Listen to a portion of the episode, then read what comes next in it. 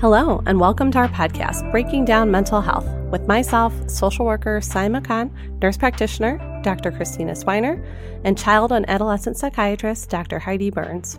Today, we are joined by Renee Cassidy and Susan Burgess to discuss the integration of basic coping skills at the bedside. We will particularly focus on skills that any provider can use in those moments of distress to support their patients. Susan Burgess is an advanced practice nurse on the Psychiatric Behavioral Consultation Liaison Service. She is experienced in med surg and hematology oncology nursing. Most recently, she has been working in psychiatry and behavioral health for over 11 years. Her areas of interest include psychosis, suicidality, coping, and teaching about why maladaptive behaviors can happen, what may help, and how distress impacts us all. Renee Cassidy is the clinical care coordinator for behavioral health nursing in CS Mott Children's Hospital. Her role is to support nursing when working with behaviorally challenging patients. Let's jump right in and talk a little bit about why maladaptive behaviors happen and what are coping skills. So, maladaptive behavior happens really for a variety of reasons. We know behavior is communication. So, when we see or experience dysregulated behavior, we need to think about what the individual is trying to communicate. In our hospital and outside, patients and families are really expressing that they are uncomfortable in some way. Their behavior is communication. They're either physically, mentally, or emotionally having a tough time. So at times as humans, we can't even verbalize our own feelings. And so if we're able to sit with a patient or sit with a family and help them sort that out and help them identify it and name it, sometimes that's really helpful at the onset of behavioral management. We know something's off, they can feel something's off, but they're just not sure and they're just not feeling safe. So sometimes a patient or family might be feeling anxious or pain Often in my consults, they're not feeling communicated with, they're scared, they don't feel seen and heard. Sometimes they're tired or frustrated, they're worried about home, school, or work, and sometimes they're just generally feeling a loss of control. Most times, I find the behavior is rooted in a combination of factors, which can simply add to the complexity of their feelings as well as our response to those behaviors. Patients and families are really going through a lot, and that's why we see all this maladaptive behavior. I think maladaptive behaviors um, can be formed um, working with children, as I do mostly, um, in childhood, sometimes in validating environments where expressing how you feel or what you need may not be uh, validated or reinforced or provided for. Uh, sometimes they learn to negative attention seek or that tantruming or being aggressive gets the attention and ultimately gets their needs met. So that's um, a bigger picture of how some maladaptive behaviors can be formed with children.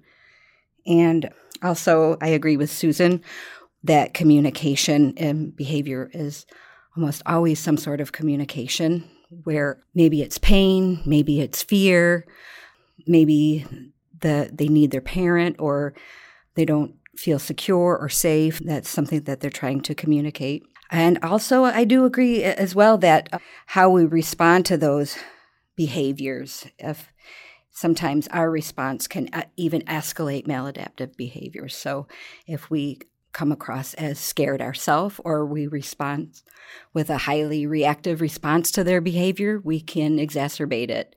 I think when we come with it in with a caring and compassionate, lowering our tone, destimulating the environment, it you know it can also contribute to calming them down. Now, Renee and Susan, we just talked a little bit about what maladaptive is, and we see that a lot in the hospital as we meet people at their their weakest moment. Can Renee, can you just give us a little bit of a definition of what a coping skill is? So, a coping skill can be, I can see it as either being positive or negative. So, um, lots of, uh, of, people form negative coping skills, like um, we talked about negative attention seeking, or as adults, you know, substance use or strange manipulative behaviors. Um, so, those are, believe it or not, our coping skills because we use those negative skills to get our needs met in, in a way, it can be even survive, a survival skill. But the coping skills that we're all gathered together here for are those positive coping skills that help us to return to baseline, to calm us down, to be able to move forward, to be able to receive information.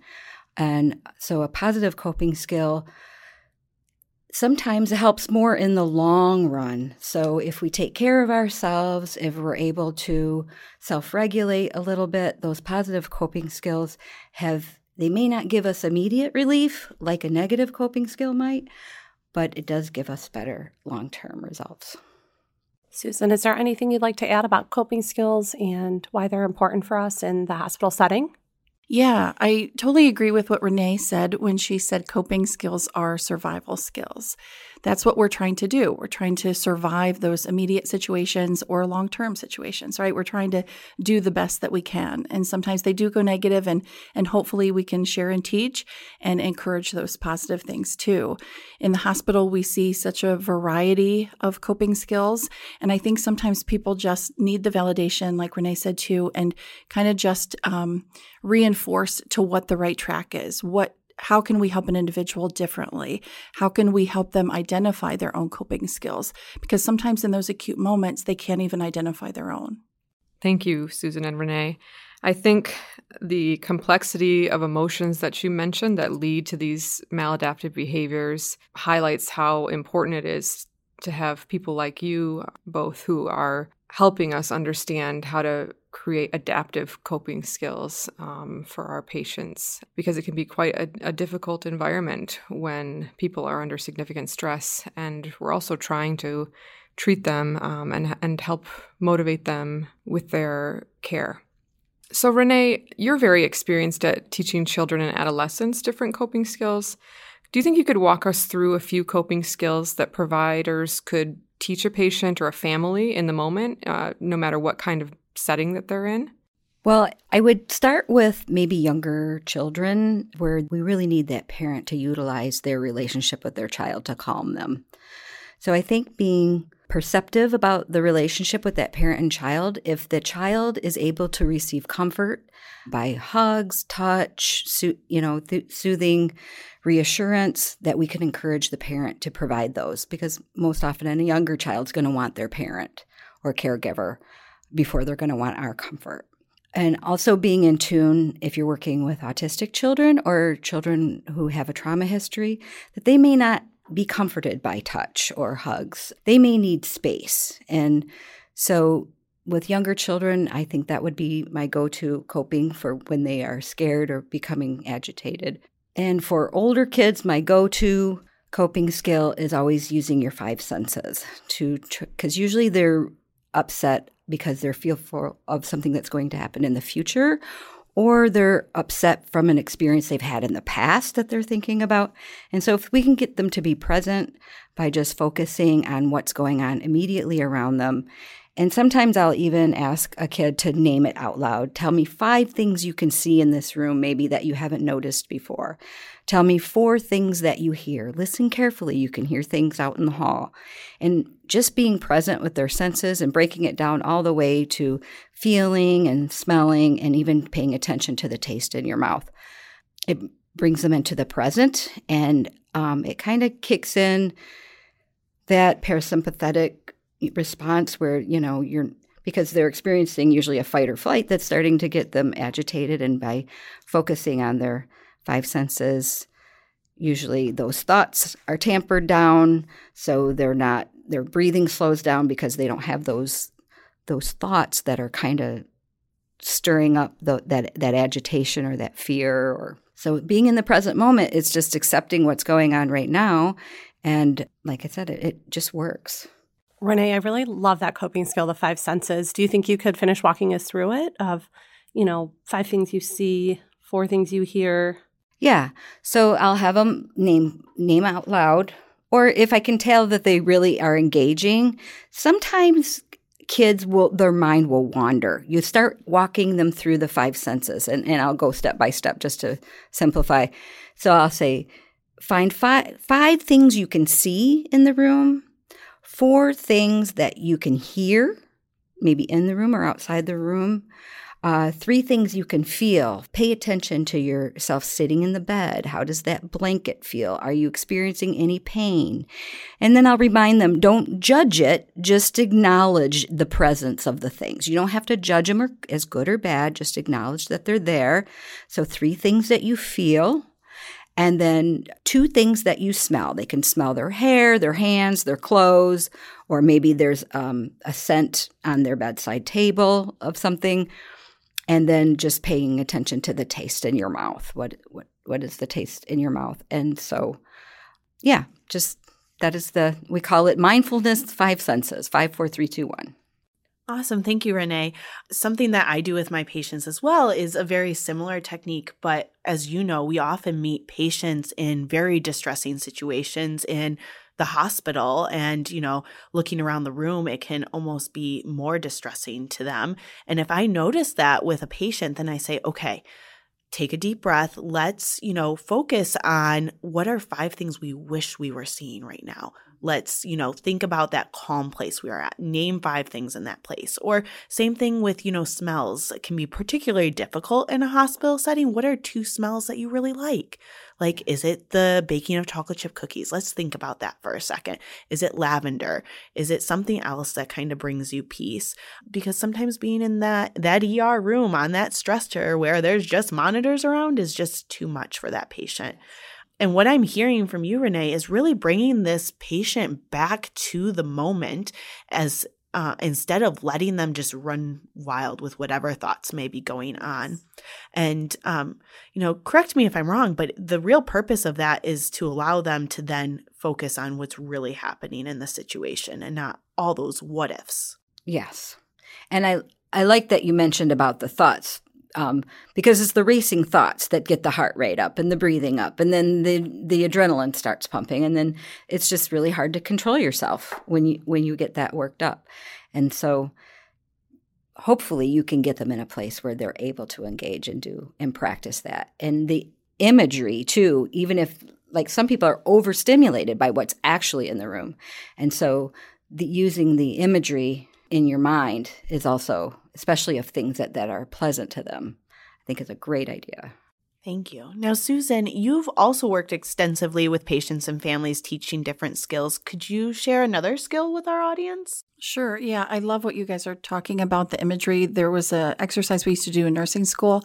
Our professor would walk us through, and it was that calm, happy place, right in the midst of midterms or finals. And mine was always the beach. But you said chocolate chip cookies as a smell, and I was like, yes, I love that one too. I'll take it. Um, so mine also is uh, about engaging that parasympathetic nervous system and Deep breathing is something we can do anywhere whenever we need it. I was doing it on the way in here this morning. so it's it's worthy and it can be, you know, across the age span, right? Maybe even three, two, three years old and up can do these deep breathing exercises, maybe a modified version, but certainly they, they can partake. So we know that deep breathing is really quite helpful in calming our mind and body. So there are lots of physiological benefits. With these techniques, we can engage our nervous system in times of stress and regulate our body back to calm. So we're lowering our heart rate, regulating our blood pressure, as well as promoting muscle relaxation and even decreasing the release of cortisol. So uh, lots of good benefits here. So, the technique I'm going to describe is the 478 breathing. Um, it was developed by an integrative medicine physician named Dr. Andrew Weil. So he has for decades studied all different kinds of calming techniques and really feels this one is a great effective way to reduce and manage anxiety and stress. I use it often with patients. Like I said, I use it myself. My children will say, uh oh, she's deep breathing. we were um, on vacation and, and they saw that I was a little nervous and I was doing it. So, so this works. So the action of the exercise is to close your mouth and inhale really deeply through your nose to the count of four. Then you hold that breath to the count of seven. And then after that, you audibly exhale through parted lips and make that like that whoosh exhale sound. And that's a count of eight. So that'll be that one full cycle, the four, seven, eight. So there's a lot of science that says if we are exhaling longer than we are inhaling and holding, that's when we really engage that nervous system. So this is forcing us to concentrate on our mechanical steps of our breathing cadence. It promotes our body focus and that mindfulness that Renee was talking about, really present releases tension, and then gets you to kind of truly exhale and hear those worries discharge. Thank you, Susan. And as you mentioned, deep breathing is for across the age span. And primarily working in pediatrics, we adapt this skill based on the age of the patient. And so for my little toddlers, it's, you know, breaking out those bubbles and having them take those deep breaths and blowing those bubbles or my son's favorite is um, picking a color to blow and pretending that you're expelling that color out of your mouth and he thinks it's hilarious but it kind of breaks that tension and allows him to then refocus his attention on the task at hand that has been so overwhelming for him. Um, but thank you. Do either of you guys have another skill that we could teach our audience and kind of add to their toolbox? Just destimulating an environment is a big thing. So that's something as healthcare providers that we can do. We can turn down the lights, we can turn off the TV, we can reduce the number of people in the room, we can tidy the room. I mean, just that. Get rid of some stuff, you know? Um, I think just destimulating the environment is super helpful. And maybe in, in the same hand, we are um, modeling that for the parent, you know, that, hey, if we just kind of not talk so much, turn it down. That's modeling a coping skill f- for their family. Um, so I think that can be really helpful. And then again, working with children, I worked with a an older child that he was just so restless, pain and fear, and uh, I said. Let's try tucking him in bed and really tucking him in bed like you would swaddle a baby. And it was actually helpful. So and that with in com- combination with some medication but i feel sometimes that just that secure feeling sometimes is helpful with children especially if they're not particularly fond of being hugged or held in that way. It makes them feel more confined or restricted and they resist that kind of comfort. Sometimes swaddling or or weighted blankets or tucking them in really good can help them feel more secure and I totally agree. The tactile stuff's so important.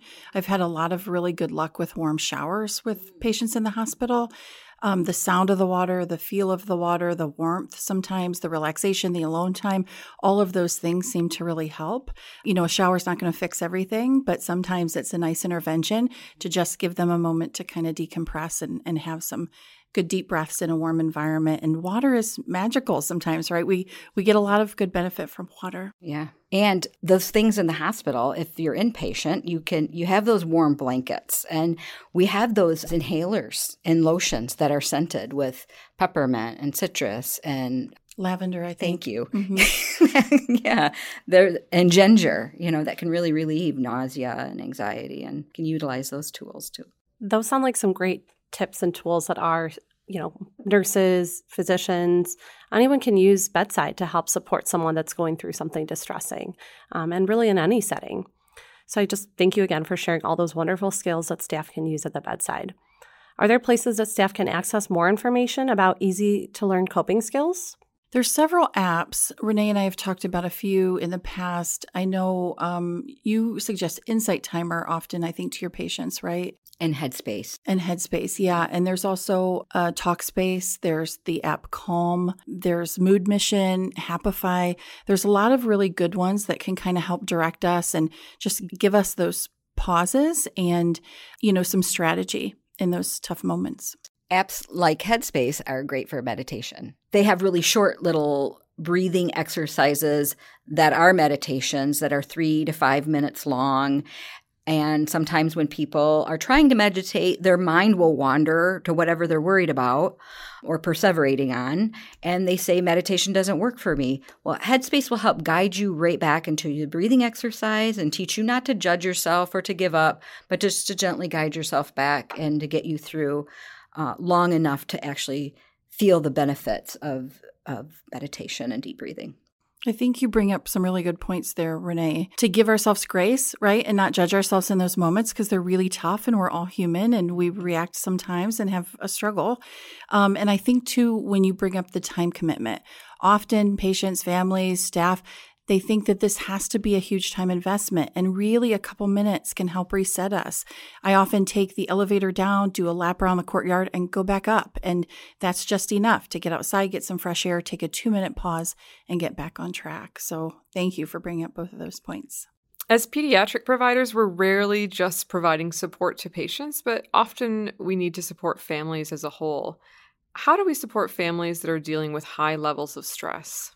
So, one thing we can do is validate families, their feelings, and their experiences.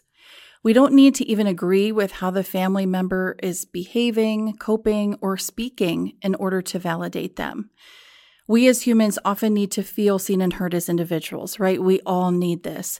So, validating the family is quite beneficial as it reinforces that we hear them, we're showing empathy for what is, can be challenging for them, what's fear provoking these are really tough healthcare situations sometimes. And so we have a lot that we can do to help them out. We can also encourage families to take a break and let them take good care of themselves so they can take good care of their loved one. They need their basics too. So, despite their child or loved one's hospitalization, they need rest, nutrition, hydration, activity, all of these kind of baseline things that all of us need that sometimes the caregivers forget about or ignore or don't give enough value to, right? Because they're not the patient in the bed. So empowering the family, patient, parent, or I'm sorry, parent or spouse to take a moment, take a lap around the courtyard, go outside, get a coffee, go get a sandwich, even Sometimes the families need to feel supported and need to be given this different kind of permission. Thank you for sharing that, Susan. And now, Renee, you do a lot of work with patients and families on our PEDS side of things, and we have seen lots of families respond differently to stress.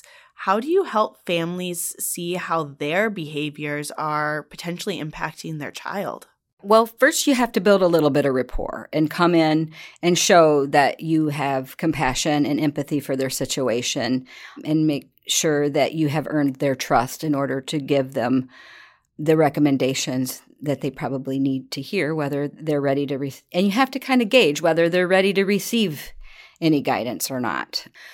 But sometimes when kids are not feeling good, they might not behave well. Uh, they might not obey. Uh, they might do a lot of whining and tantruming, and and that can grind on a parent's patience. And not you know sometimes not only are their ch- is their child physically ill, but then their behavior because they're ill is making that parent more impatient. And we don't know people's history. I mean, maybe that parent has a trauma history themselves. Um, and so being gentle and showing them grace uh, for their situation and not making too many assumptions is really Im- important, which is hard. I personally have gone into situations where a parent's behavior is exacerbating their child's behavior because it's a cycle of agitation and aggression. I, you know, so they feed off of each other's energy. And if you can build a rapport enough to guide that parent's understanding of what's happening, that, you know, if you can soothe your child, then that child will not get on your nerves. Like like like what is happening you know? So kind of helping them see. And like susan said encouraging breaks. And sometimes you may have to be firm about it you might have to say i need you to leave right now you know and and be kind but but firm. And ultimately i hate to have to to go here but this is what we face sometimes is sometimes you have to call security you know? If if it gets to that point where a parent is in the hallway yelling profanity at the nurses or and their child's in the you know standing in the in the doorway of the room crying it's just you just have to make it stop and some sometimes a firm approach is necessary, but we don't have to go there very often. Most of the time, showing that you care and that you understand will de escalate a situation. And we have other resources too, like psychology. we can get them involved. Sometimes they're helpful in helping that parent understand what's going on with their kid. Maybe their kid has is on the autism spectrum and they haven't figured that out yet and their expectations of their kid's behavior is unrealistic you know so there's all kinds of situations. And i find if we can help them reframe it it sometimes helps too right? So if we maybe say to the parent or the family member can you appreciate that when you go in really upset and nervous and worried and raising your voice that translates to the patient and they feel it too. And sometimes they're not aware that that stuff transfers so easily, right? We do it as staff sometimes as well. We don't realize all of our stuff that we're carrying in the room. And I think if we help the patient, or rather the parent or family, reframe that, then sometimes they can see the impact to the patient. Yeah. I love the way that you frame that in a question because I I think approaching a parent with a question to help them to perceive things in a different way is really a useful tool because when you come at them often as a, if they know you're a mental health provider a lot of people have a lot of stigma in their perception with mental health and they automatically feel judged and analyzed. And so if you can come at them with you're the expert. What do you think is going on here? And what do you, you know do you think what just happened is affecting them or I love that's a really good point. It's it's presenting things as a question, not as I'm I'm the know-all of what's happening here. We want to thank both of you for joining us today. Any final thoughts or words of advice for our audience? You know, I do have a couple things actually. So on the u of m health.org website, there's an entire page length of uh, lists of positive and negative coping strategies. And there's actually also this quiz where you can take the quiz, learn more about how you are coping, and then ways to incorporate more positive coping into your routine. So I think that's really good for families to check out. And the other thing I think that I would include is just really trying to encourage individuals. Uh, to use these positive coping techniques in everyday life. This doesn't have to be within acute care hospitalization. This can be anytime. This can be in the car, at home, at the dinner table. If you find yourself using these positive coping skills and incorporating them and you're still feeling distressed and overwhelmed, please let someone know. I tell patients, family, staff, I can't help you with the things I don't know about. So please, there's help available. There's, you know, further intervention if co- these positive coping skills kind of incorporated into your routine isn't enough for you. That's okay. Please seek out anything you yourself feel um, you need to calm and reduce your stress. If we just begin by thinking of Maslow's hierarchy of needs and think of those bottom things on the rung to make sure those things are being met food, water, sleep, and have we addressed pain, things like that. That's not just for the patients and families, but us as healthcare professionals. If if we are coping well, then we will have the resilience to help our patients and families cope well. And so I just want to remind everyone to kind of think about those basic needs. I think we skip on to these higher, more sophisticated things to help us cope. And sometimes it might be something like, man, I haven't had a good night's sleep in three nights, or I haven't drank water since last night. I woke up and had a big coffee, and that's all I've had. And or pain, you know, just are you having pain? Do you need some Tylenol? And and we can ask those things of ourselves, and we can ask those things of our parents and our patients. So sometimes I just think keeping it simple to start. And don't forget those simple things. Susan and Renee, thank you for taking the time to talk with us today and sharing your expertise with our audience. Thank you for having us. Yes, thank you for inviting us. Thank you to our audience for tuning in this week. Nurses, social workers, and physicians can claim CMEs and CEs at uofmhealth.org slash breaking down mental health. You are able to do this anytime within three years of the initial air date. We hope that you join us next week.